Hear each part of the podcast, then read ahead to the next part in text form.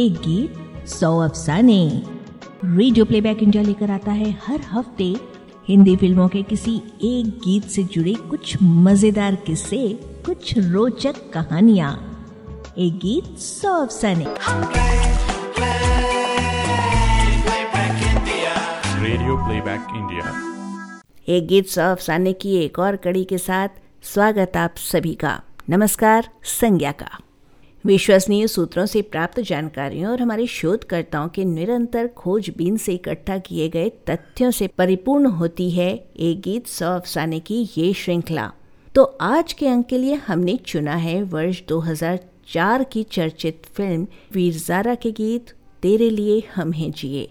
लता मंगेशकर और रूप कुमार राठौर की आवाज़ें, जावेद अख्तर के बोल और मदन मोहन साहब का संगीत।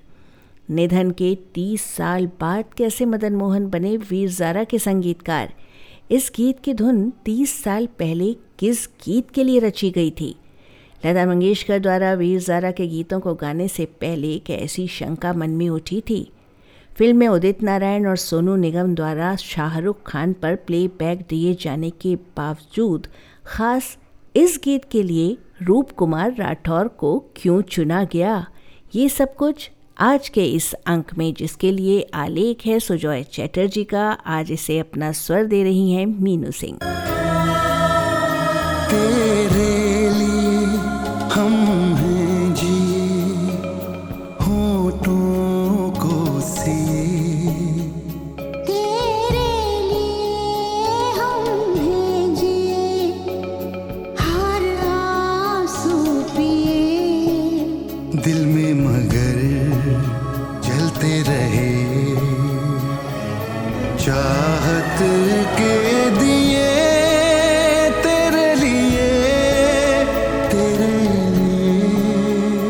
साल 2004 की दिवाली रिलीज़ थी फ़िल्म वीर ज़ारा। यश चोपड़ा निर्मित व निर्देशित तथा शाहरुख खान प्रिटेजेंटा और रानी मुखर्जी अभिनीत यह फ़िल्म अगर आज 18 साल बाद भी लोगों के दिलों में ज़िंदा है तो इसका कारण केवल फ़िल्म की सिनेमाई चमक दमक नहीं, बल्कि फ़िल्म का गीत संगीत भी है। अपनी पिछली फ़िल्म दिल तो पागल है की अपार सफलता के बाद करीब सात साल का ब्रेक लेकर यश चोपड़ा एक नई फ़िल्म बनाने और स्वयं उसे निर्देशित करने की योजना बना रहे थे। पर अब की बार जो उनके मन में था, वह बिल्कुल अलग था। बेटे आदित्य चोपड़ा की लिखी कहानी के लिए 22 साल पहले के ज़माने के स्टाइल के गाने चाहिए थे।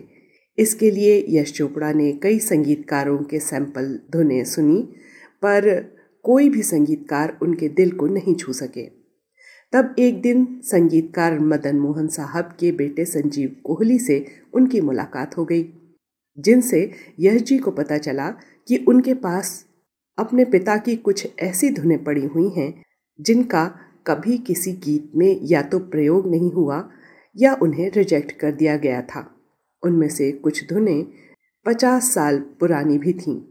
संजीव कोहली के एक साक्षात्कार से हमें पता चलता है कि साल 2003 में एक दिन यश जी ने उनसे कहा कि वे फिर से एक फ़िल्म निर्देशित करने की योजना बना रहे हैं। इसके लिए उन्हें ऐसा संगीत चाहिए जो पुराने ज़माने का भी हो और उसमें पाश्चात्य रंग बिल्कुल भी ना हो।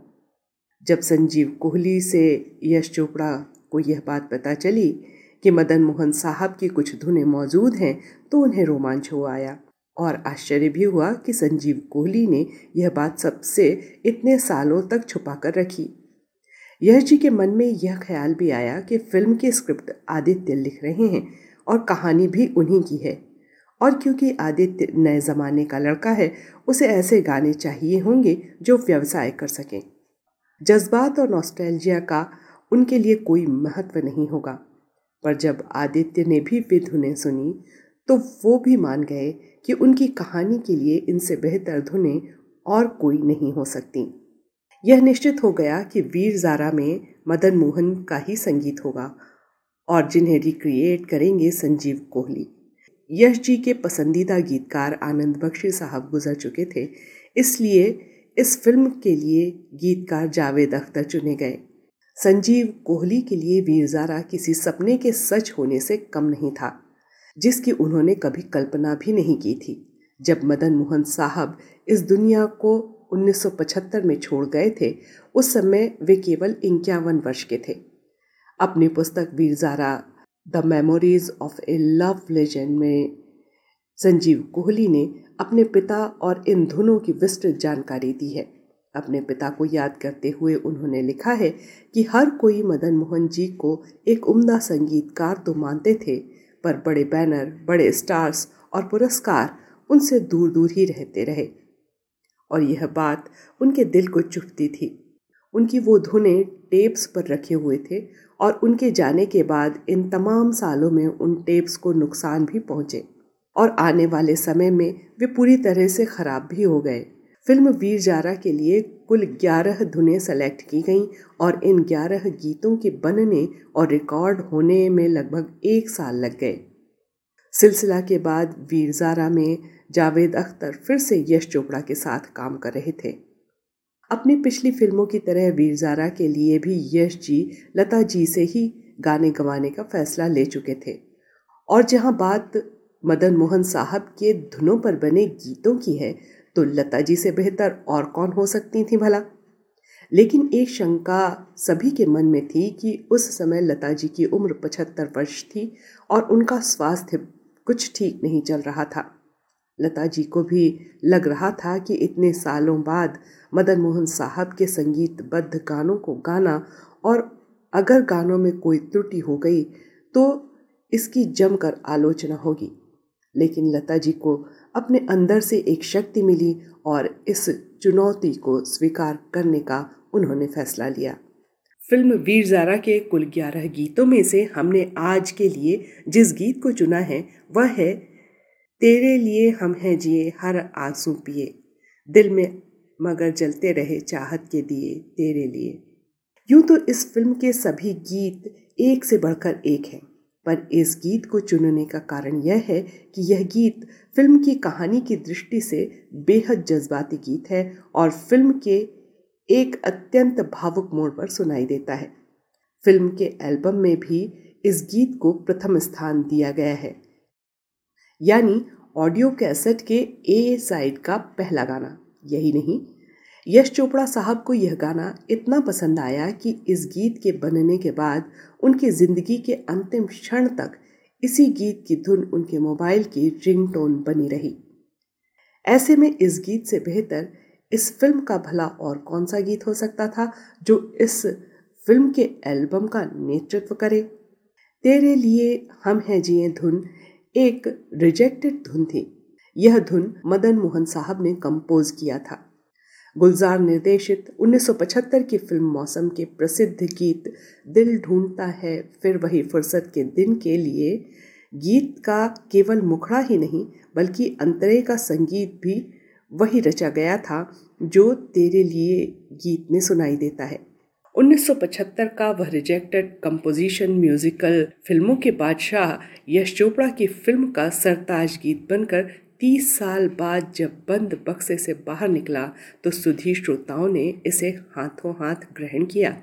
वीर जारा फ़िल्म में शाहरुख खान के प्लेबैक के लिए उदित नारायण और सोनू निगम की आवाज़ें ली गईं, पर तेरे लिए गीत के लिए चुना गया रूप कुमार राठौर को।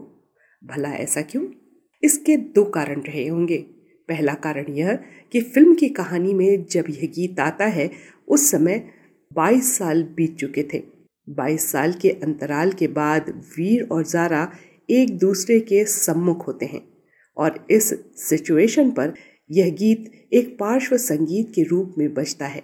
ऐसे ऐसे सिचुएशन और उम्र के पड़ाव के लिए एक गंभीर और ठहराव वाली आवाज़ की ज़रूरत थी।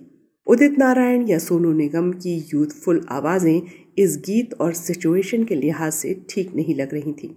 उस समय की प्रचलित आवाज़ों में ऐसी आवाज़ रूप कुमार राठौर, जगजीत सिंह और हरिहरन जैसे गायकों की थी। हालाँकि इस फ़िल्म में जगजीत सिंह से एक गीत गवाया गया है। तेरे लिए के लिए रूप कुमार राठौर का चुनाव हुआ। इस गीत के लिए उदित या सोनू की बजाय किसी अन्य गायक को लेने का विचार इस ख्याल से भी आया होगा कि मूल धुन मौसम फ़िल्म के जिस गीत के लिए बनाई गई थी, उस गीत को भूपेंद्र ने गाया था। भले ही धुन बदल गई थी, भूपेंद्र की आवाज़ में भी वही गंभीर अदायगी, वही नरमी, वही ठहराव था। इसीलिए कहीं ना कहीं वैसी ही एक आवाज़ की तलाश रही होगी वीरजारा में इस धुन का प्रयोग करते हुए। वीरजारा के गीतों को बेशुमार कामयाबी हासिल हुई। जो जो उपलब्धि मदन मोहन साहब को जीते जी हासिल नहीं हुई वो सब उनके बेटे की वजह से उनके गुजर जाने के तीस साल बाद उन्हें आखिरकार हासिल हो ही गई। बड़े बैनर की फ़िल्म में संगीत देने की उनकी इच्छा, उनकी फ़िल्म में बड़े स्टार्स का होना, उनके गीतों के साथ साथ फ़िल्म का भी बेशुमार व्यापार करना, ये सब वीर जारा के ज़रिए उन्हें मिला। और तमाम पुरस्कार जो उनसे आँख मिचौली खेलते रहे, अब जाकर वो सब उनकी झोली में आ गिरे। एक पुत्र ने आखिर अपने पिता को वो सब हासिल करवा दिया, जिसके वे सही मायनों में हकदार थे।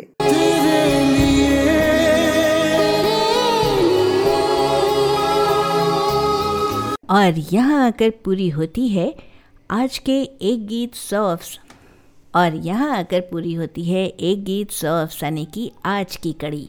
आशा है आपको पसंद आई होगी। शोध और आलेख सुजॉय चैटर्जी का था वाचन स्वर मीनू सिंह का और प्रस्तुति संज्ञा टंडन की। तो अब आज के लिए दीजिए इजाज़त अगले हफ़्ते फिर मिलेंगे एक और गीत की जानकारी के साथ। नमस्कार। एक गीत सौ अफसाने